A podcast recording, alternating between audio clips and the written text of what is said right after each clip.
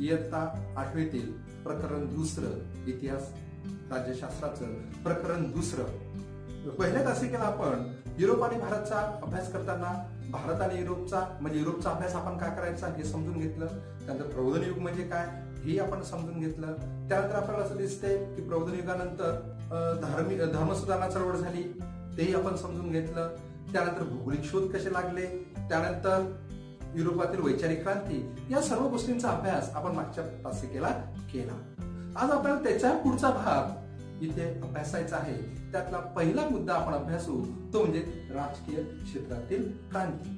विद्यार्थी मित्रांनो युरोपचा इतिहास शिकत असताना अत्यंत महत्त्वाच्या घटना आहे कारण ज्याच्यामुळे नुसतं भारतावरच परिणाम झाले असे नाही तर जगावर या सर्व घटनांचा परिणाम फार मोठ्या प्रमाणात झालेला आपल्याला दिसतो. मग त्यातलं पहिलं ते म्हणजे राजकीय क्षेत्रातील क्रांती. आधुनिक काळात अनेक स्थितंत्र घडून आले. या स्थितंत्रामध्ये अठराव्या आणि एकोणीशा एकोणीसा शतकातील शतकात अनेक क्रांत्या घडून आलेल्या दिसतात. म्हणूनच या अठराव्या आणि एकोणीसाव्या शतकातील क्रांतींना आपण काय म्हणतो? तर क्रांतियुग असं म्हणतो. मग क्रांतियुग अभ्यास असताना सर्वात प्रथम आपल्याला काय दिसतंय? तर इंग्लंडमध्ये जे संसद आहे संसदीय जे लोकशाही आहे या संसदीय लोकशाहीत बदल झाला. पहा इंग्लंडमध्ये संसदीय लोकशाही आहे. तिथे अलिखित राज्यघटना आहे. तर ही राज्यकारभार फार सुरळीत चालतो. पण तिथे सुद्धा काही बदल घडून आलेले आपल्याला दिसतात. ते म्हणजे काय? तर सोळाशे एकोणनव्वदमध्ये त्या ठिकाणी एक कायदा म्हणजे कायदा पास झाला ज्याचं नाव होतं बिल ऑफ राईट्स हा कायदा पास झाला आणि या कायद्यामुळे जो राजा आहे या राजाच्या मर्यादा ठरल्या. राजांवर काही बंधन आले. त्यांच्या अधिकाराच्या सुद्धा मर्यादा ठरलेल्या आपल्याला दिसतात. दिसते. हे इतिहासाच्या दृष्टीने अत्यंत महत्त्वाचे महत्वाची घटना त्या काळात असलेली आपल्याला दिसते. तसेच जागतिक इतिहासात सुद्धा अत्यंत महत्त्वाच्या काही घटना ज्याचा अभ्यास आपल्याला या प्रकरणात करायचा आहे.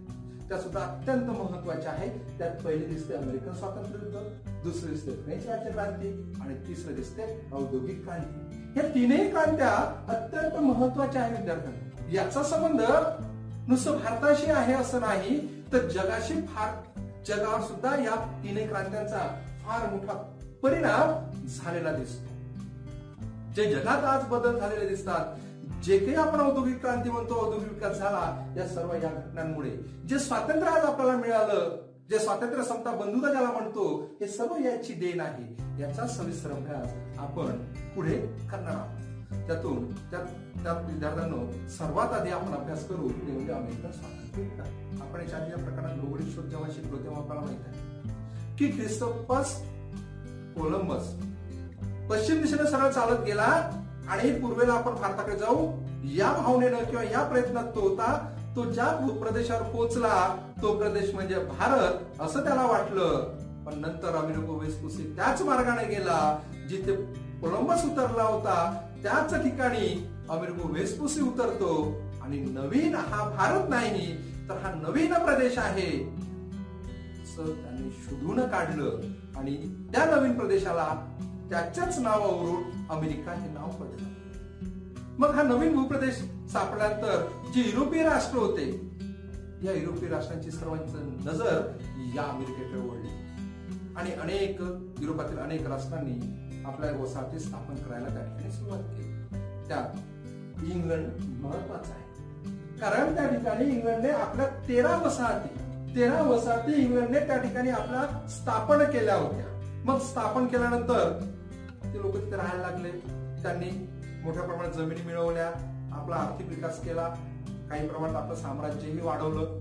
या काळात इंग्लंडनं या तेराही वसाहतीकडे फार मोठं दुर्लक्ष केलं. पण जेव्हा नंतर या वसाहती समृद्ध व्हायला लागल्या श्रीमंत व्हायला लागल्या तेव्हा मात्र अमेरिकेला असं वाटायला लागलं की आपलेच लोक आहे. त्यांच्यापासून टॅक्स आपण वसूल करावा कर वसूल करावा व्यवसाय आपल्याला त्या ठिकाणी करता यावा व्यापार आपल्याला त्या ठिकाणी करता यावा असं त्यांना वाटलं. आणि म्हणून अनेक जाचक अटी किंवा कायदे या इंग्लंडच्या पार्लमेंटने या अमेरिकेवर लादले तेरा वसाहतीवर लागले पण हे जे अमेरिकेतील लोक होते हे स्वातंत्र्य प्रिय होते. ते स्वातंत्र्य प्रिय होते. त्यांना याची जाणीव होती की आम्ही आमच्या भरोशावर इथं आलो आम्ही आमची प्रगती केली. त्यांना ही गोष्ट बिलकुल आवडली नाही की इंग्लंडच्या पार्लमेंटने आमच्या संबंधीचे कायदे करावे. त्यांचं स्पष्ट मत होतं की या ठिकाणी आम्ही आलो आम्ही आमचे साम्राज्य स्थापन केलं आम्ही आमची सत्ता स्थापन केली आम्ही आमची आम्ही आमचा विकास केला. याचा आणि इंग्लंडचा कुठेही संबंध नाही. त्यामुळे इंग्लंडला आमच्या आमच्यावर कायदे करण्याचा अधिकार नाही. दुसऱ्यांचं असंही म्हणणं होतं की इंग्लंडच्या पार्लमेंटमध्ये इंग्लंडच्या संसदेमध्ये आमचा एकही प्रतिनिधी नाही. त्यामुळे आमच्या संबंधीचे कायदे करण्याचा अधिकार इंग्लंडला मुळीच नाही. असंही स्पष्ट मत त्यांचं होतं. आणि त्या काळात त्या ठिकाणी एक नवीन विचार उदयास आला. तो म्हणजे माणूस हा जन्मतः स्वतंत्र असतो. मग तो आपल्यावर हे जे सामाजिक बंधन आहे ते बंधन लादून घेतो. कारण समाज सुरळीत चालावा यासाठी. म्हणून यांनी या इंग्लंडच्या विरुद्ध उठाव केला. आणि इथं आवर्जून तुम्हाला सांगू इच्छितो विद्यार्थ्यांना किंवा सांगावं वाटते की अमेरिकेच्या तेरा वसाहती स्थापन झाल्या होत्या. हे मूळचे इंग्लंडचेच लोक होते. इंग्लंडच्याच रक्ताचे होते. इंग्लंडच्याच वंशाचे होते. पण त्यांना सुद्धा इंग्लंडचं वर्चस्व मान्य नव्हतं. म्हणून या अमेरिकन स्वातंत्र्य युद्धाला महत्त्व आहे. की जरीही आपल्याच रक्ताचे आपलेच माणसं जरी असेल जर का ते आपल्यावर अत्याचार करत असेल अन्याय करत असेल तर त्या अन्यायाच्या विरुद्ध आपण लढा दिलाच पाहिजे उठाव केलाच पाहिजे बंड केलाच पाहिजे.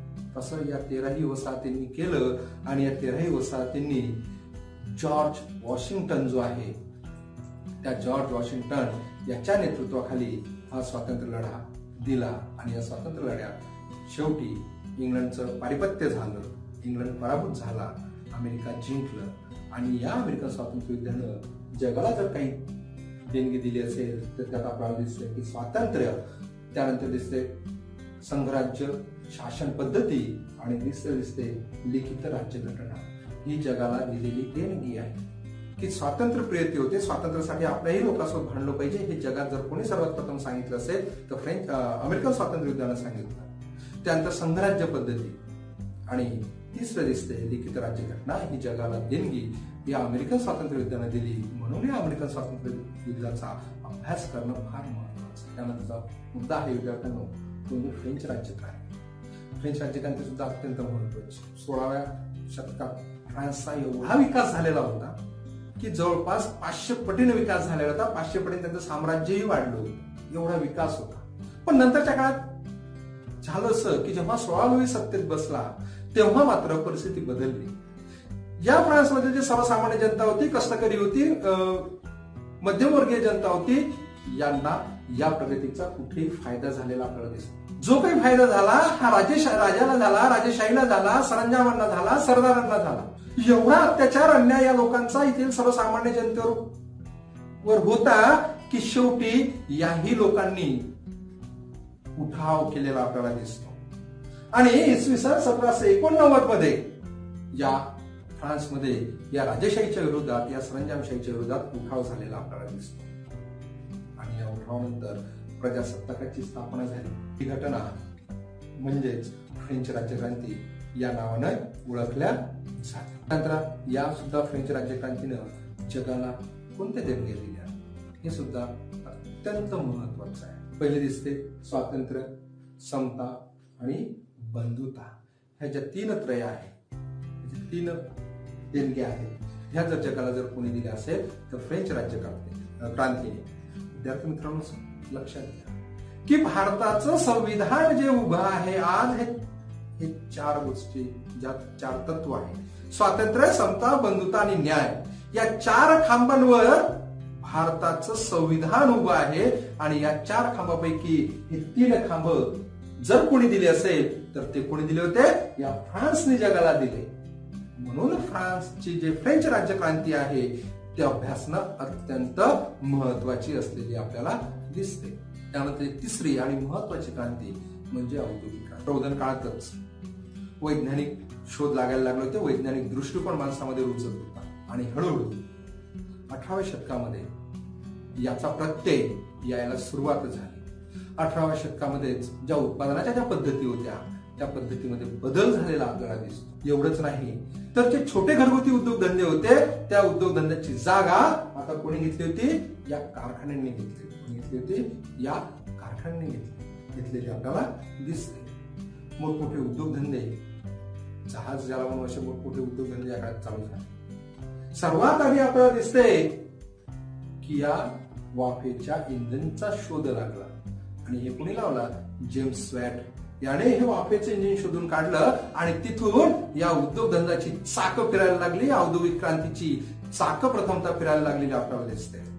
हे छोटे मोठे जे उद्योग होते घरगुती उद्योग होते याची जागा यासारख्या मोठमोठ्या उद्योगांनी घ्यायला सुरुवात केली. दिसते आपल्याला की जे उद्योगधंदे होते उद्योगधंदे आता विकसित व्हायला सुरुवात झाली. उद्योगधंद्याचा उदय मोठ्या प्रमाणात या इंग्लंडमध्ये व्हायला लागला युरोपमध्ये व्हायला लागलेला आपल्याला दिसतो. सुरुवातीच्या काळात याची सुरुवात इंग्लंडपासून झाली आणि हळूहळू हे संपूर्ण औद्योगिक क्रांतीचं लोड संपूर्ण युरोपभर पसरलेलं आपल्याला दिसते त्यानंतर महत्त्वाचा आहे.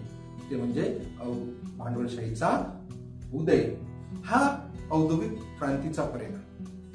अतिरिक्त उत्पादन झालं उत्पन्न वाढलं उत्पादन वाढलं मग अतिरिक्त उत्पादन विकायचं कुठे? हा प्रश्न युरोपीय राष्ट्रांसमोर होता. मग या युरोपीय राष्ट्रांनी जे आशिया खंड असेल किंवा जे आफ्रिका खंड आहे या आशिया खंडात आफ्रिका खंडात व्यापार करायला सुरुवात केली.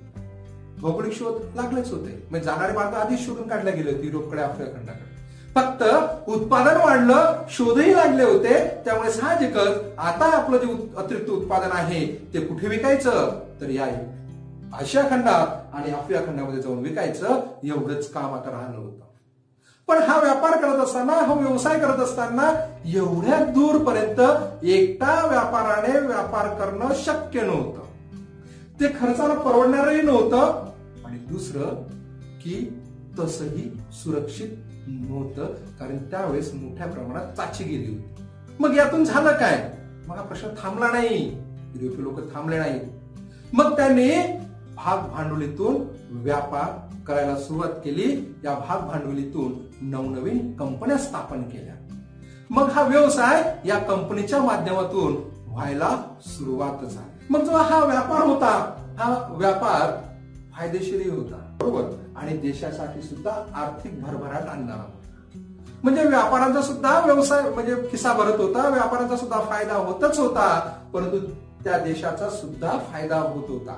मग ते राज्यकर्ते होते या राज्यकर्त्यांनी सुद्धा या कंपनीना नंतरच्या काळात लष्करी संरक्षण आणि व्यापारी सवलती द्यायला सुरुवात केली. त्यांना आपला आर्थिक भरभराट आर्थिक विकास करायचा होता.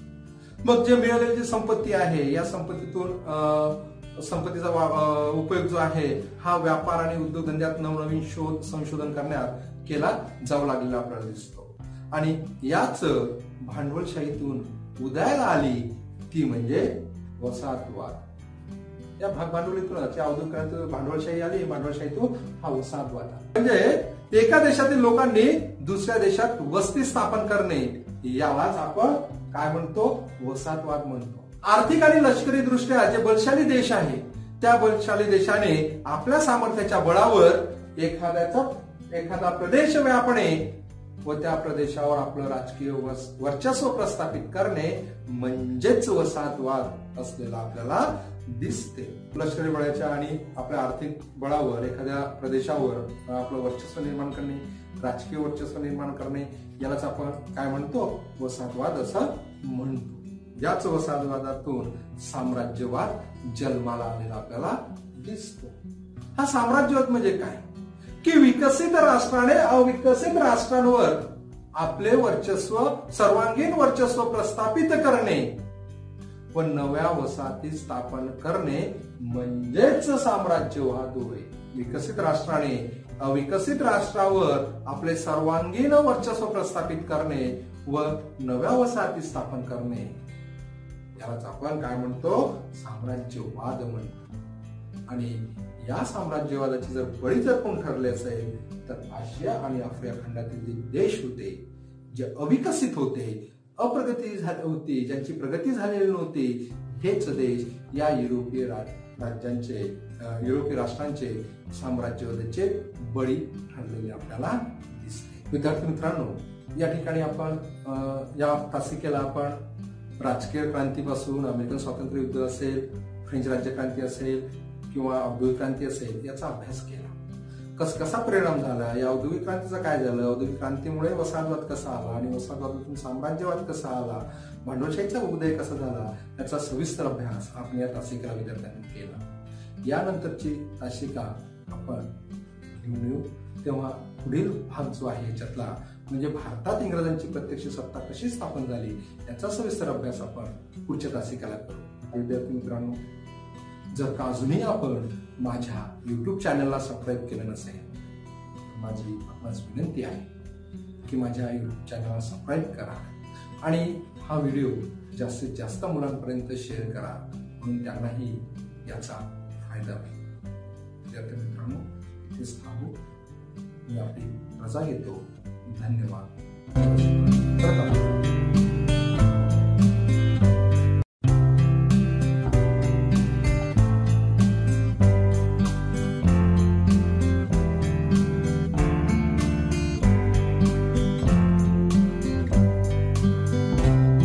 नमस्कार मित्रांनो. आज आपण परत भेटतो आहे तिसऱ्या तासिकेला.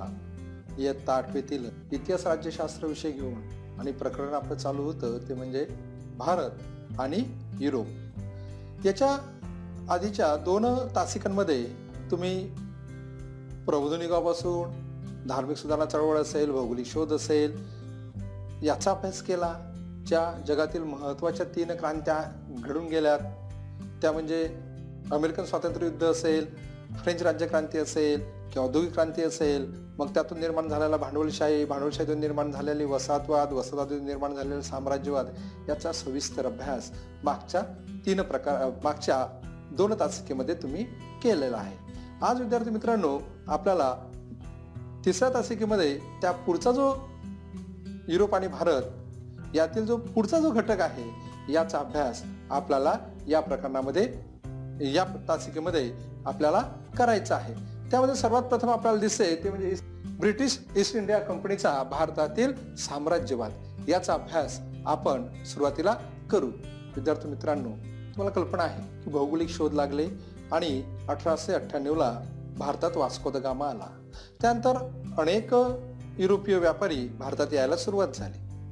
मग जेव्हा भारतात जे अनेक युरोपीय देश व्यापारी म्हणून आले त्यांच्यामध्ये सुद्धा राजकीय स्पर्धा त्या त्यांच्यामध्ये निर्माण झालेली आपल्याला दिसते. मग इसवी सन सोळाशे मध्ये इंग्लंडमध्ये ईस्ट इंडिया नावाची कंपनी स्थापन झाली आणि या ईस्ट इंडिया कंपनीच्या माध्यमातून इंग्रजांनी भारतात प्रथमता पाऊल ठेवलं. आणि पाऊल ठेवल्यानंतर सर्वात प्रथम त्यांनी काय केलं? तेव्हाचा जो मुघल सम्राट होता ज्याचं नाव जहागीर राजा होतं. या जहागीराकडून व्यापारी परवानगी मिळवली आणि सर्वात प्रथम आपली सुरत या ठिकाणी व्यापारी वखार त्याने स्थापन केलेली आपल्याला दिसते. मग भारतात इंग्रजांनीही पाऊल ठेवलं व्यापार करायला सुरुवात केली. त्याच दरम्यान फ्रेंच सुद्धा भारतात आलेले होते त्यांनी सुद्धा व्यापार करायला सुरुवात केली होती. जर तसा आपण इतिहास पाहिलं तर आपल्या असं लक्षात येते की हे युरोपातील दोन राष्ट्रे जरी असतील तरीही मात्र परस्परांचे हाडवैरी होते. फ्रेंच आणि इंग्लंड यांच्यात जर का एखाद्या कारणावरून जर एखाद्या दुसऱ्या देशामध्ये युद्ध सुरू झालं तर ज्या ज्या ठिकाणी यांचे सैनिक समोरासमोर असतील त्या त्या ठिकाणी यांच्या लढाया व्हायच्या. म्हणजे एवढे कट्टर हाडाचे वैरी. त्यावेळी या फ्रेंचांची सत्ता कर्नाटकमध्ये असलेली आपल्याला दिसते. हे जे इंग्रज आणि फ्रेंच होते हे एकमेकांचे व्यापारी स्पर्धक असलेले आपल्याला दिसते. इंग्रज आणि फ्रेंच यांच्यात जवळपास आपल्याला माहीत आहे की तीन युद्ध झाली ज्याला आपण कर्नाटकचे युद्ध म्हणतो. आणि फ्रेंचांनी आणि यात पहिल्या युद्धात आणि दुसऱ्या युद्धात आणि तिसऱ्या युद्धात सपसेल इंग्रजांनी फ्रेंचांचा पराभव केलेला आपल्याला दिसतो. आणि हे जे युद्ध झाली तीन युद्ध ही कर्नाटकचे युद्ध म्हणून प्रसिद्ध आहे आपल्याला दिसतंय. आणि या तीनही युद्धामध्ये सरळ सरळ इंग्रजांनी फ्रेंचांचा पराभव केला. आणि विशेषतः तिसरं युद्ध अत्यंत महत्वाचं आहे. ज्या युद्धामध्ये फ्रेंचांनी इंग्रजांचा इंग्रजांनी फ्रेंचांचा सबसेल पराभव केला आणि इंग्रजांना भारतातून आपली सत्ता गुंडाळावी लागली. की ज्यामुळे नंतरच्या काळात या इंग्रजांना कुठलाही स्पर्धक भारतात उरलेला आपल्याला दिसत नाही. म्हणजे निर्णायक लढाईत लढाईत या फ्रेंचांचा पराभव झालेला आपल्याला दिसतो. मग फक्त राहिले ते म्हणजे भारतात इंग्रज. मग या इंग्रजांनी सर्वात प्रथम जर लक्ष कुठे दिलं असेल तर बंगाल या प्रांतात. या बंगाल बंगालमध्ये या ब्रिटिशांनी आपल्या आपल्या कंपनीच्या सत्तेचा पाया रोवलेला आपल्याला दिसतो. म्हणजे भारतात इंग्रजांनी सत्ता स्थापन करायला जर कुठून सुरुवात केली असेल तर ती या बंगालमधून केलेली आपल्याला दिसते. इसवी सन सतराशे छप्पनलाच शिरजुद्दा उद्धवला याची बंगालच्या नवाबपदी नियुक्ती त्या सम्राटाने केलेली आपल्याला दिसते. त्याच दरम्यान इंग्रजांना सुद्धा बंगालमध्ये काही व्यापारी सवलती मिळालेल्या होत्या. मग इंग्रजी सुद्धा व्यापार करत असताना आणि त्या ठिकाणी सिराजुद्दौला नवाब होता. त्याच दरम्यान इंग्रजांनी कलकत्ता जी आपली वखार होती त्या वखारीला संरक्षक भिंत बांधण्याचं काम सुरू केलं होतं. आणि या संरक्षक भिंत बांधत असताना त्यांनी इंग्रजांनी या वखारीला तटबंदी बांधताना या सिरज परवानगी घेतली नव्हती आणि हीच गोष्ट शिरज उद्दौलाला खटकली. आणि शिरज उद्दौलाने सरळ सरळ या वखारीवर हल्ला केला आणि ही वखार जिंकली. पुढे झालं काय? की तेव्हा आता तिथला जो अधिकारी होता रॉबर्ट क्लाईव्ह याला ही गोष्ट म्हणजे त्याच्या मनात फार मोठा असंतोष या नवाबद्दल निर्माण झाला. या नवाबाचा पारिपत्य करण्यासाठी त्यांनी सतराशे सत्तावन्नला या नवाबावर आक्रमण केलं. आक्रमण करण्यापूर्वी त्यांनी काय केलं? तर या सिराजुद्दौलाचा जो सेनापती होता ज्याचं नाव मीर कासिम होतं याला प्रबोल प्रलोभन दिलं की याला सांगितलं की या लढाईत तू कुठल्याही प्रकारची हालचाल करायची नाही. जर ही लढाई आम्ही जिंकलो तर तुला नवाबपदी बसवेल. मग जेव्हा सतराशे सत्तावन्नला प्लासीची लढाई झाली ज्या लढाईत इंग्रजांनी सिराजुद्दौलाचा पराभव केला पण मीर कासिम जो मीर जाफर जो होता हा त्याचा सेनापती या लढाईत उतरलाच आणि सतराशे सत्तावन्नपासून इंग्रजांनी भारतात राजकीय हस्तक्षेपाला सुरुवात केली. सत्ता स्थापन करायला सुरुवात केली. मग ही लढाई जिंकल्यानंतर मीर जाफरला अपदावर बसवलं. पण मीर जाफरला सुद्धा इंग्रजांचं धोरण आवडलं नाही. मग इंग्रजांच्या विरोधात जेव्हा तो कारवाई करायला लागला तेव्हा त्याचा जवळ जो होता मीर कासिम या मीर कासिमला परत नवाबपदी या इंग्रजांनी बसवला. मीर जाफरला काढून टाकलं. मग परत या मीर कासिमने सुद्धा इंग्रजांच्या विरोधात कारवाई करायला सुरुवात केली. तेव्हा परत या मीर कासिमला पदावरून काढलं आणि मीर जाफरला परत एकदा पदावर बसवलं. मग पदावर बसवल्यानंतर मग जेव्हा मीर कासिमला काढून टाकलं तेव्हा हा मीर कासिम सरळ सरळ अयोध्येचा जो नवाब होता सुजा उद्धवला आणि मुघल जो बादशाह होता ज्याचं नाव शहा आलम जो होता हे तिघही एकत्र आले आणि त्यांनी एक करार केला आणि त्यांनी इंग्रजाविरुद्ध लढण्याचं ठरवलं. मग त्यांनी बंगालमधील सॉरी बिहारमधील बिहारमधील बक्सार या ठिकाणी हे तिघांचे सैनिक म्हणजे कोण? मीर कासिम अयोध्येचा नवाब आणि मुघल बादशाह शाह आलम. या तिघांचं सैनिक आणि इंग्रजांचं सैनिक यांची बिहारमधील बक्सार या ठिकाणी सतराशे चौसष्टला लढाई झाली. या लढाईत सुद्धा इंग्रजांनी या तिघांचाही पराभव केलेला आपल्याला दिसतो. नंतरच्या काळात मोठ्या प्रमाणात बंगालमधून दिवाणी अधिकार ज्याला म्हणतो इंग्रजांनी मिळवलेले आपल्याला दिसते म्हणजे इंग्रजांनी आपली सत्ता स्थापन करायला आता सुरुवात केली. त्यानंतर महत्त्वाचा संघर्ष येतो तो म्हणजे इंग्रज आणि म्हैसूर.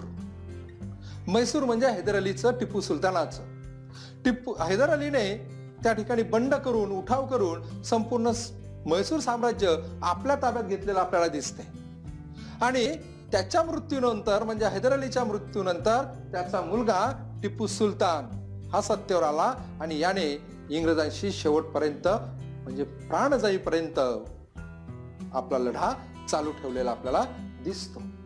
या टिपू सुलतानाने इंग्रजांशी निखरीने लढा दिला.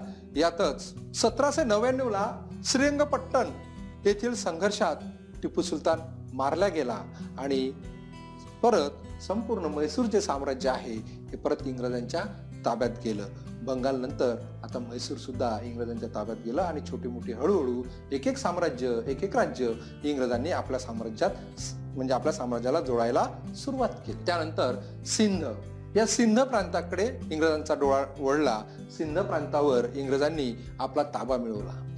इंग्रजांना भीती होती. सिंध म्हणजे काय? तर भारतात येण्याचा मार्ग होता. या अफगाणिस्तान मार्गे रशिया भारतावर आक्रमण करेल अशी भीती या इंग्रजांना होती. या इंग्रजांना तशी भीती होती.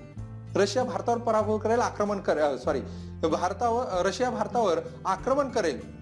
अशी इंग्रजांना भीती होती. आणि या अफगाणिस्तानावर जर का आपलं वर्चस्व असेल तर मग मात्र रशियाला हे शक्य होणार नाही असं इंग्रजांना वाटत होतं. आणि या अफगाणिस्तानकडून भारताकडे येणार जो मार्ग होता हा म्हणजे सिंध प्रांत म्हणून अठराशे त्रेचाळीस ला इंग्रजांनी हा सिंध प्रांत सुद्धा काबीज केला किंवा गिळंकृत केलेला आपल्याला दिसतो. त्यानंतर सर्वात शेवटी त्यांची नजर वळली ते म्हणजे या शीख सत्तेकडे. या शीख सत्तेचा पाडाव इंग्रजांनी सुद्धा केला याही सुद्धा सत्ता आपल्या ताब्यात घेतली. एकोणसाव्या शतकात आपल्याला दिसते की रणजित सिंह जो रणजित सिंह होता हा त्या ठिकाणचा सत्ताधीश होता राजा असलेला दिसतो. सन या रणजित सिंहाच्या हाती त्या ठिकाणची सत्ता एकोणसाव्या शतकात होती. पण रण रणजित सिंहाच्या मृत्यूनंतर मग जो दिलीप सिंह होता त्यांचा मुलगा जो होता हा गादीवर आला. त्याची जी राणी होती दिलीप सिंह जो गादीवर आला त्याची जी राणी होती जिंदन ही संपूर्ण सत्ता सांभाळत होती. दिलीप सिंहाला सत्ता सांभाळता येत नव्हती. सर्व सत्याचे सूत्र या त्याची जी राणी होती जिंदन हिच्याकडे असलेली आपल्याला दिसते. या जिंदनला सुद्धा या पंजाबचे सरदार आहे पंजाबी सरदार आहे या सरदारावर अंकुश तिला ठेवता आला नाही. ही संधी साधून काही जे फितूर जे शीख होते त्यांच्या मदतीने इंग्रज पंजाबवर हल्ला करेल असा समज या शिखांचा झाला. आणि इंग्रजांनी हल्ला करण्यापूर्वीच शिखांनी या इंग्रजांवर हल्ला केला. परंतु या युद्धात शीख पराभूत झालेले आपल्याला दिसते. मग इंग्रजांचा हळूहळू वर्चस्व या शीख प्रांतावर वाढायला सुरुवात झाली. मग याचं जे वर्चस्व वाढत होतं या वर्चस्वाला मुलतानचा जो अधिकारी होता ज्याचं नाव मुलराज होतं याला याने याचा विरोध होता त्याने उठाव केला. मग या बंडात या उठावात त्या मुलतान सोबत काही शीख सैनिक सुद्धा सहभागी झाले. या शिखा शीख सैनिक आणि इंग्रजांमध्ये अठराशे एकोणपन्नास ला लढाई झाली ज्या लढाईत शिखांचा पूर्ण पराभव झालेला आपल्याला दिसतो. आणि शिखांचा पराभव झाल्यानंतर शीख पंजाब प्रांत शिखांचं सुद्धा प्रांत किंवा शिखांचं सुद्धा राज्य इंग्रजांनी गिळंकृत केलेलं आपल्याला दिसतं. त्याच काळात भारतातील एक प्रबळ सत्ता होती. ती म्हणजे मराठ्यांची. एक प्रबळ सत्ताधीश होते. मग इंग्रजांनी सुद्धा इंग्रजांनी या मराठ्यांचा सुद्धा कसा पराभव केला?